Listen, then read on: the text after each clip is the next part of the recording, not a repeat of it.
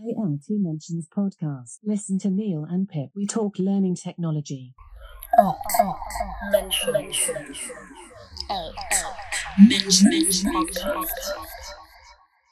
Excellent.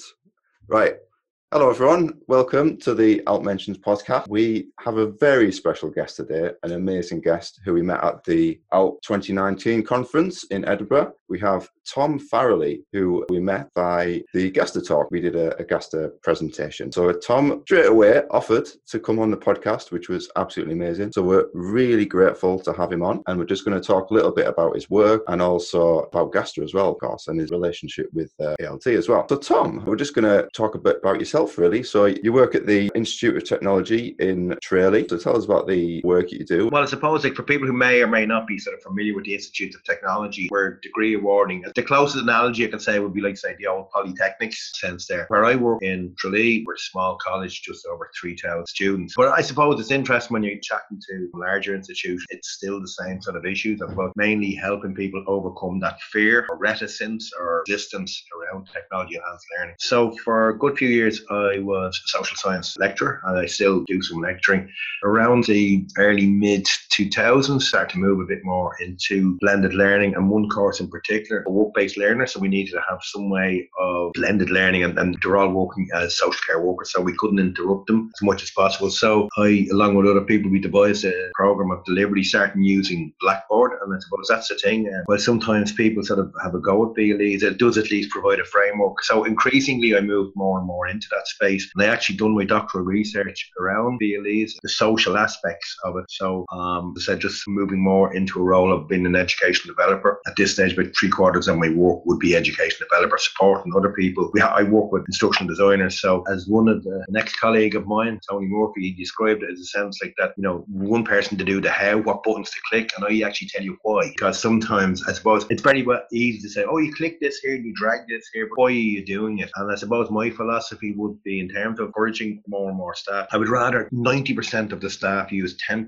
of the available technology rather than the other way around. I think sometimes what happens is that, you know, someone goes along to some sort of ed tech talk and they feel, oh my God, I'm so stupid and I'll never get this. And what do you mean augmented reality? That's been around for at least 35 minutes now and you haven't incorporated that into your class. So I'm kind of saying to people, well, do you know what? Actually, maybe even just do PowerPoint a little bit better. And that's why I like that whole idea of technology enhanced learning, because I think the term e-learning or online learning presupposes that was something done separate and distinct from the mainstays, where technology enhanced learning is for everybody. Everybody, you know, as I said, you learn how to insert a hyperlink into your PowerPoint. Bang, that's technology enhanced learning. And it's that basis. So I'm working on the 90-10, trying to encourage people to take into that space for their regular teaching. But I suppose also, like all colleges, is always looking to provide more access. So we are trying to encourage people to sort of look at their courses again, redesign them in terms of taking them into the blended online space. But as I said, I think I've often described myself as a critical technophile, in the sense that I do like what it offers, and I really do, but I don't like this sort of worshipping at the altar of technology. Look at it.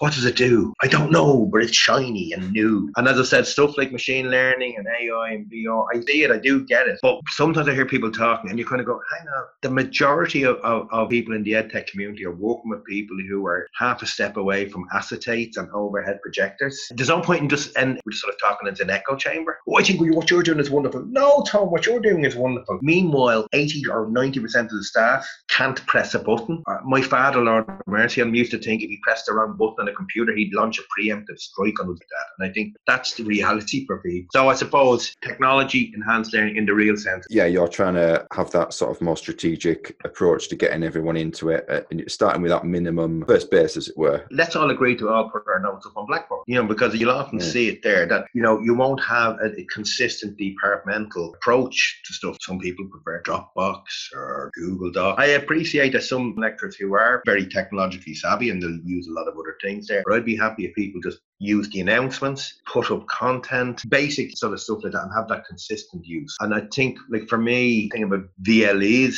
is not just a remote content repository, but the L back into VLE. So, yes. You know, so, yeah. Sorry, yes. Yeah, okay, you put notes up, but you put up maybe a little commentary, rather than just saying, here's 3 readings. What am I reading for? What am I supposed to be looking out for? You put up an announcement. Now you've made an RLO. It's not necessarily about creating some high-tech, you know, screen capture software. You simply just put, a Word document together with links to 3 readings or 3 videos, but you put a narrative. Now it's an RLO. When I'm working with people, that's my sort of attitude. They think, oh, I have to master X, Y, and Z.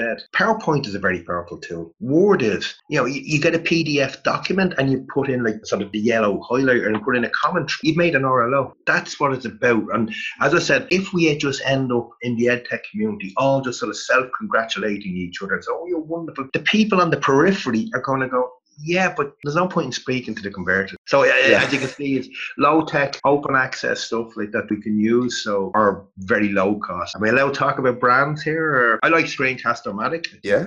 Yeah. $48 a year, and I get the pro standard and stuff like that. Yeah. But the thing is, a lot of the stuff you can get the free player versions, people can see it, dip their toe in the water, and take it from there. I think screen capture software has gone down very well in the sense that, you say to someone, are you giving the same instructions over and over again? Okay, put up a PowerPoint, put your voice over, record it. Now you've made a 40, 50-second video, and people are not going to learn Articulate Storyline or Presenter or Articulate. But let's do something that we can manage. I get very evangelical about some of this stuff.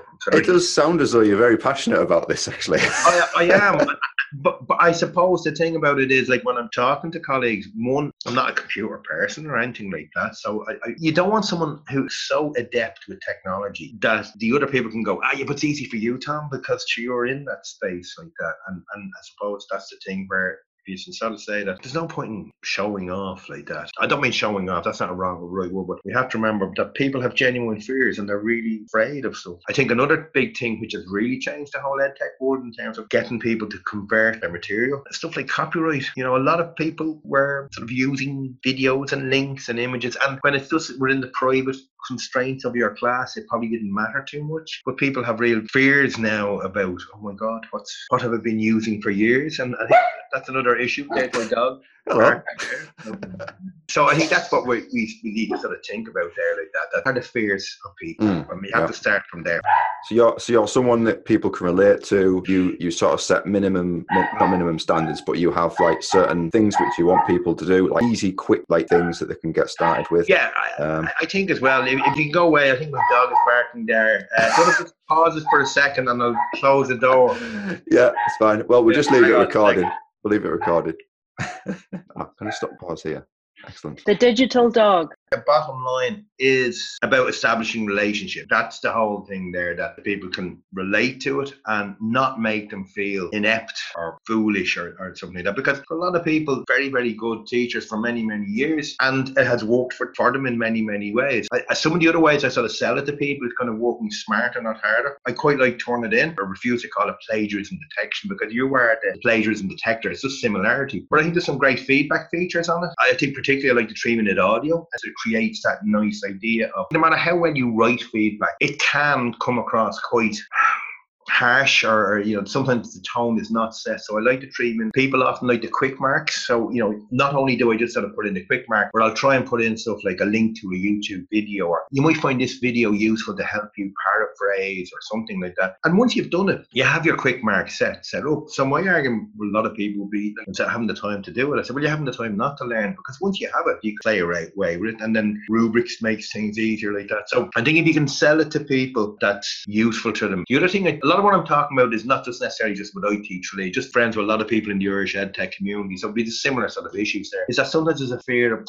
another version this year? I think, we're getting a new VLE, or I have to learn X, Y, and Z, and I'm only just getting this. And it's just to appreciate it is a real fear for people. I think a lot of people in academic work, teachers, ideas, everybody's working harder now. They're working longer than hours than used to be, by and large. So when you feel it's something else, unless it's so one level, you could sort of turn around and say, oh yes, there's a pedagogical imperative, and that's certainly laudable. But if you can also sell it to people that, this actually might help you, or if you sell it purely from a pedagogical perspective, that mightn't be the deal breaker for someone who has hundreds of students and is trying to do marketing. And I think stuff like, for me, stuff like Turnitin and PowerPoint is my sort of gateway into getting people to do more things like that. Sounds as though you really sort of get to know who you're helping like getting to know who you want to, like their sort of needs, if you like. Yeah, like when someone will say teach their first online class, we use Blackboard Collaborate Ultra, but it's Zoom or Big Blue Button. They're all essentially the same. But I'll sit down, you know, with the person beforehand and we'll sort of help maybe plan out the class, because I think material that works for a face-to-face class doesn't necessarily work for a live online class. Even little things like, and it mightn't be a major thing, but for example, instead of using say 3 or 4 bullet points, I will always say, will you put in A, B, C, D or E? So at least on the fly, you could do a poll. Collaborate Ultra will actually have A, B, C, D, or E. So instead of just listing 5 bullet points with, I don't know,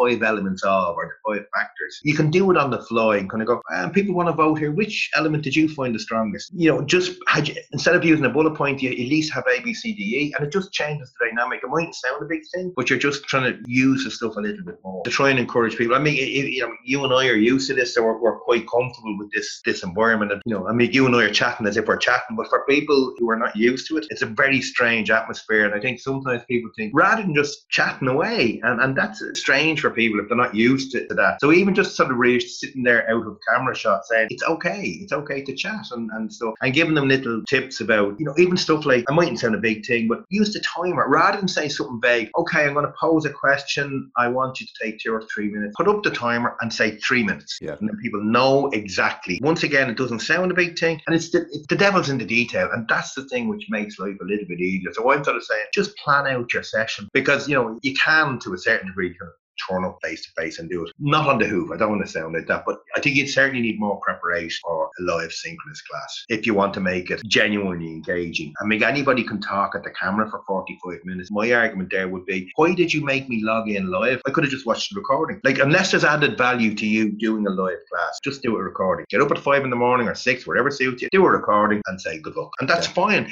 But let's be honest about it. Don't call it a synchronous class and then do a BBC TV or Dr. BBC, but just doing a TV program. As I said, there's nothing inherently wrong in a recording, but don't do a recording passing it off as a class. Yeah, make it active. I appreciate sometimes, you know, it can be a disaster giving the mic over to people, but if you just think about that, and I would sort of say, try and do something at least every 6 or 7 minutes, even if it's only raise your hand, vote yes, can you all hear me, are you all happy, before I move on to, and even stuff like having your lecture clearly with section slides. A lot of people do PowerPoints, but they don't have a section. Okay, we're now going to move on to section 4. Before I move on to section 4, can I just get a vote if people are happy? It mightn't sound much, but at least it, and I will actually call someone out. So I'll say, you know, Pip, you can't hear me here, I didn't see your hand up. So at least people know I'm watching. It's more for me that people think, oh, this guy is valuing my participation. My hand is up.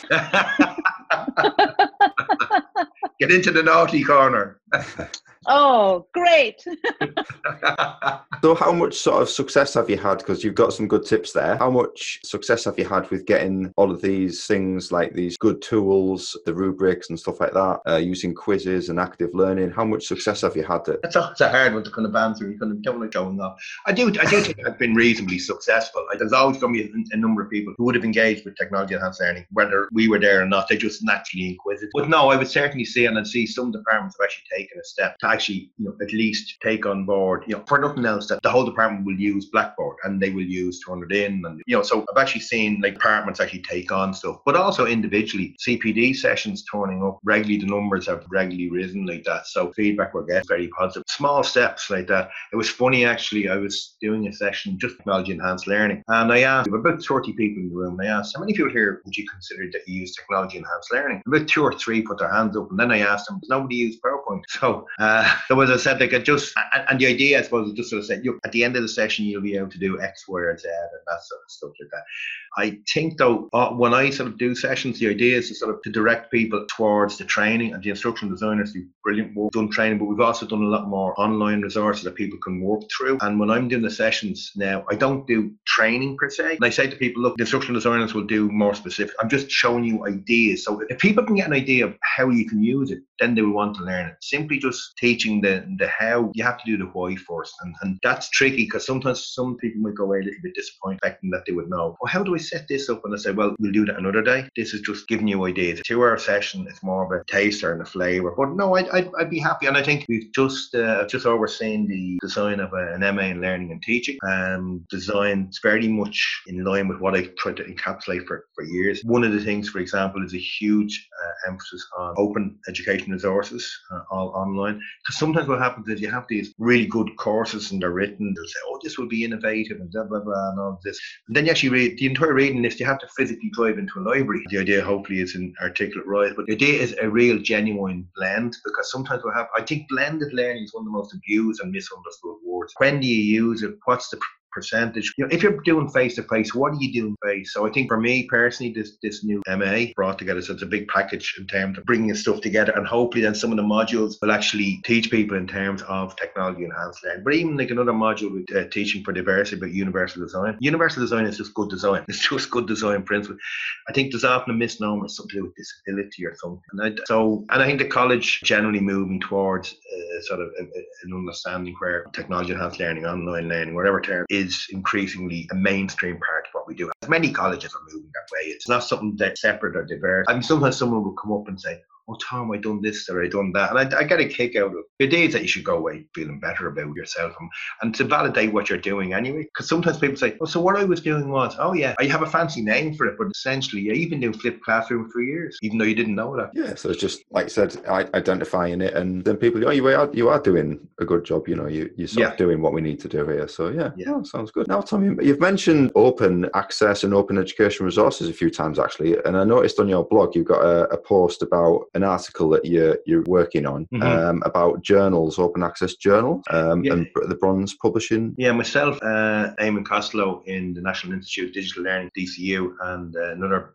pal of mine, Tony Murphy in Dublin Business School, we're very interested in the whole idea of open access publishing. Once again, though, I think what we started doing was we have a paper under consideration. Well, we've been told we've been accepted, but I'm not saying where it's accepted. It's going to be good if we get it out there about open access publishing, gold in particular, and I suppose particularly on foot-ups like the Plan S from the EU, and then the idea that everything, all publicly funded research will be freely available. The problem with that is, once again, open is another sort of misused or abused word like that. Like, for example, you have a lot of, and we're particularly looking at APCs, or the author processing charges. So, yeah, you can have gold open access, which is $3,200. I think what happens there, you end up with a journal which gives the appearance that it supports open access. It does at a hell of a price like that. And I mean, what I think is gas with the whole publishing model is that you or I write a paper, we submit it to a journal, we don't get paid a penny for it. The people who reviewed it don't get paid a penny. And in many cases, I did the editors. And then my students, in order to read my paper, then have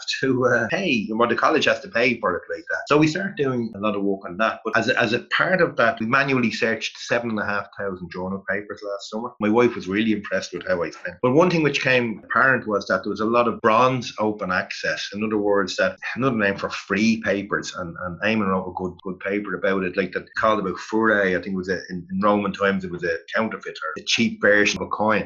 He used that analogy. So what happens is, you know, it looks like, oh, this is great. I came across entire issues of a journal, you know, 13, 14 papers, and they're all free. But the problem is that you're calling it open, but if you go and track it there, you know, 3 months later, 6 months later, it's gone. So if you're going to use stuff as an open access or an OER, it's not much use. So as I in the blog published it there in the last couple of days, I found 161 journal papers, and that was last September. It had gone down to 139, then about 98 as of last week. Then it was 40 odd papers. So as I said, like, open sounds inherently good, and free and open, what's the difference? It sounds great. And that's, I suppose, it was just sort of alerting people and just sort of deconstructing and asking people to, I suppose, buyer beware. But I am committed to the whole open movement like that. One of the things, though, and I think we need to sort of be quite clear in the sense that open, I think, is inherently good. The problem is someone is paying somewhere. Myself and Eamon, along with a colleague, Fiona Concannon in NUIG, are the editors of the Irish Learning Technology Association, sort of the sister of ALT in Ireland, and we would be the editors of the journal. But like, we have to pay a couple of thousand a year to OJS for hosting services. We give our time, the reviewers, and we're not for money. But the point is that, you know, if we're going to have an honest conversation about open access, we need to sort of say open costs. Someone somewhere is paying, and I think I can't remember where I came across it, but someone saying, and the whole thing about on foot of Cambridge Analytica and stuff, if you're not paying for the product, you are the product. And as I said, like, you can present something as inherently good, not that it's not good, but I think we need to have conversations about how sustainable some of those models are. And also then I think just in terms of it being sustainable, it's about getting the acknowledgement, because people look for promotion or for tenure, for grants and stuff. And sadly, what still counts is, you know, a journal read by 3 men men, an elderly woman and a dog, and that sort of idea where you could have a blog which is read by 1,000 people, or if you publish in an open access journal. I mean, the Irish Journal of Technology Enhanced Learning, the Alt Journal, they are genuinely free and open like that. But sometimes you have people in the senior academic position, they're a bit snippy. It's like quality. Of course they're quality. They're peer-reviewed. Payment alone doesn't guarantee quality. But really committed to the open education movement and open education practice. But I think people need proper credit and acknowledgement, not necessarily money aspect of it. It's like if they're going to do it, it should be valued and not just a certain very narrow view of what constitutes quality publication. Yeah, the sort of the whole impact factor thing and stuff like that. And, you know, whoever, if so-and-so publishes in it, then I've got to publish in it kind of thing. Yeah, but it becomes a sort of self-fulfilling prophecy, because once a journal has a high impact factor, everything will be drawn to it and driven to it like that. So it sort of becomes perpetuating, self-perpetuating. And that's not to say there's not good quality stuff in it like that. One of the things we're looking at there is, as I said, that you have someone there, particularly say an early career researcher, they don't have the money for APC. So they could have actually done research about open education practices, but they then have to publish it in a journal which is a paywall. But as I said, people are forced, because in the research that we done, we found that the average APC was $3,200. So it's not insignificant to sort of, and as I said, then if somebody then is trying to publish in an open, and I mean, as I said, it just, I don't know if you saw, but the Erodal Athabasca journal, they had to put an embargo 6, 7, 8 months because they're just so snowed under. Because I said, like, it's when you do have a genuinely open access journal which does have a high impact factor, then it's going to channel a lot of stuff in there. So as I said, I think people are left with a choice in terms of, do I want to get this published? Do I want to get my name out there? And I suppose when you are an Audrey Watters or someone like that, yes, you can write blogs because you're a rock star. Tom Farrelly, not so much. I don't know what sort of traffic is going to my blog. Maybe a bit more after the podcast, but absolutely. Most of the people who sit in judgment, and not just me, joking aside, but the people who are going for promotion, a lot of the people who sit in judgment of other people, they're not necessarily in that blog space or that idea of openness. So what they value is what they become accustomed to and thinking in those terms. I think EdTech offers massive opportunities for people to get their information out there in the world. And even like that latest blog about the Bronze Open Access, we could submit a paper and it mightn't be published till next year. So even forget about open access, just getting the paper out there. Or at least this way, the figures are out there and you can get that space, you can get it out there much quicker. I think that's something that I really do love about getting into that space.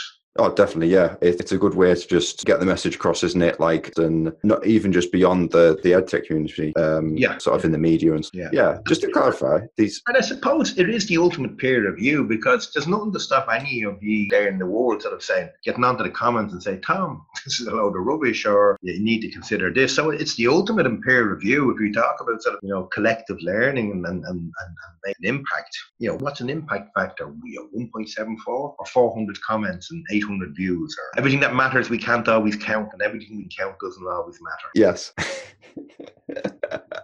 Do you know you're talking about the Bronze Open Access, the Bronze article? So did they appear? An APC, they don't pay. No, it's free. But the thing is that the publisher decides to make it free. This whole issue is free, but it can be withdrawn at any particular time. Yeah, okay. So as I said, I think we went from 161 to something like 42. So you're talking like a 75% drop. And the author has no. I thought it was interesting. I mean, and this will be in the full proper paper. But one journal which shall remain nameless, but they had an issue, and there was 14 articles in that particular issue. 13 were free. And one was gold open access. So I was wondering, the person who published that paper as gold, they had paid over $3,000, and then they saw 13 other papers for free. But actually, subsequently, that issue had now gone to behind the paywall. But obviously, the gold open access is still there. Really interesting, you know, it seems to be quite arbitrary. Some journals, I wonder what some of them did. You know, did they do it as a loss leader in the sense that, you know, they'll sort of draw traffic in? Because, you know, there's a lot of studies have indicated that, you know, when stuff is open or freely available, obviously it draws a lot of traffic into, so they might do it as a lot. It's like, you know, the smell of fresh bread as you walk in. Yes, you know. Special offer journal issue. Special offer, yeah.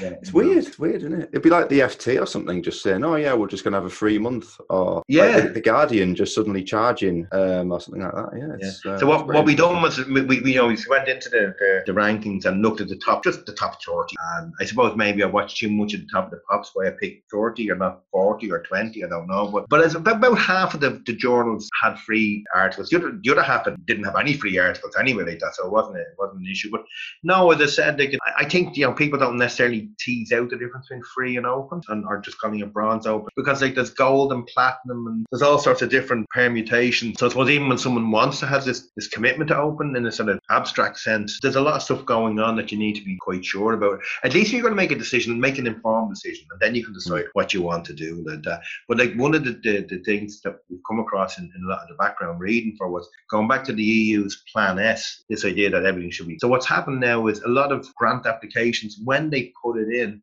they put in for the APC. So the EU wants everybody to make publicly funded research freely available. So they do that by giving you a grant, which also includes the APC. So they're actually paying twice almost. You know, I don't think it's certainly in the spirit of things, and in that sense, that I don't think that's what they intended. But publishers have a huge, the huge game, the huge sort of stakes in the game like that. And but I'll say I also do think that those in positions of power in academia then also need to kind of, they have forced people into that situation where if people want to get tenure, want to get promotion, want to get on, they have to play a game where you're billions in revenue. I say, so the college is now paying the same publisher who's actually giving nothing for your paper. I thought the University of California system was very good that they, you know, put down and said no, enough is enough, and I thought that was interesting. So, but yeah, it's quite brave of them to do that. It was very, very brave. Yeah, I mean, some of the publishers are just, I mean, the sort of the profit margins they make are eye-watering. But I mean, if you think about it, I mean, can you imagine like getting, you know,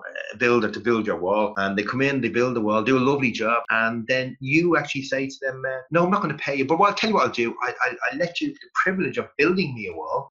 I will tell people that you built the wall. If you give me £3,000, I'll put your name on. Pleasure of knowing. I know I'm being a bit tongue-in-cheek, but it's actually, what other business model gets highly intelligent people to work for free and to get it published? Yeah. And then the libraries have to pay again. And the libraries have to pay. You know, I mean, I love this type of thing. You know, you can rent this article for like, you know, £7 million or dollars for 24 hours. You know what I mean? I don't know. We need a sort of academic Napster. So. Yeah, well, yeah, I suppose there are ways and means. Yeah, but I mean, if you look at there, I think Academia.edu or ResearchGate, I haven't got my notes here to hand, but they were made take down something 40% of their, I think it was ResearchGate, were made take down 40% of a lot of their papers. The other side of it is, I think people actually often have a bit more latitude than they realise. Free and open access will allow you like pre-print versions or pre-copyright versions of your papers. Stuff like that. But once again, I think what happens is, like, you know, people are so desperate to get published, and they just sign away and say, yeah, click, you do, signed away. I got into the, you know, Earwax Month Carving Journal of the month, so I'm delighted. Tough gig. Yeah, I can imagine. It's it's quite a, like you said, it's an issue, and it's good that you're looking at, you know, you're doing that research, because it is a big thing for everyone. It's not just our community, it's the whole of the academic community. Yeah, worldwide. Yeah, I suppose it's not just our community. But I suppose it impacts. Well, in the sense that we're the people who can help facilitate, in the sense that, you know, I don't think we're the guardians or anything like that, but, you know, I suppose if you're from another discipline, you're not necessarily au fait with this word or these options. And I'm not there to go as far to say it's almost beholden on our community to really to be more clear about it and have that active discussion, because I was told we are in that space. I don't know if that's sounding a bit pompous about the community, but I think as a discipline, as a community, I think we should be at the vanguard of discussions around.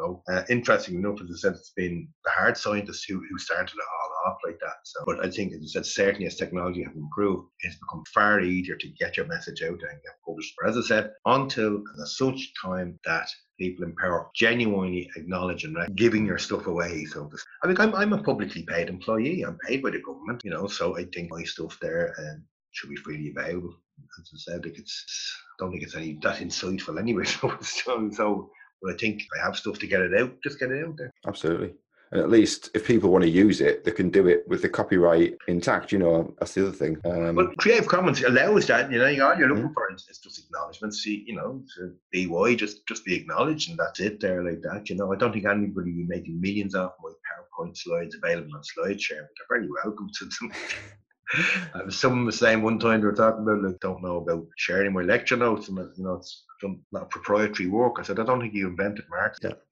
Absolutely. Your own interpretation. That's fine. Yeah. Cool. All right. Well, so people should check out your blog for more information on that. Yeah. We'll put a link in the show note. So that's the questions from me. The ALT Mentions Podcast. Listen to Neil and Pip. We talk learning technology.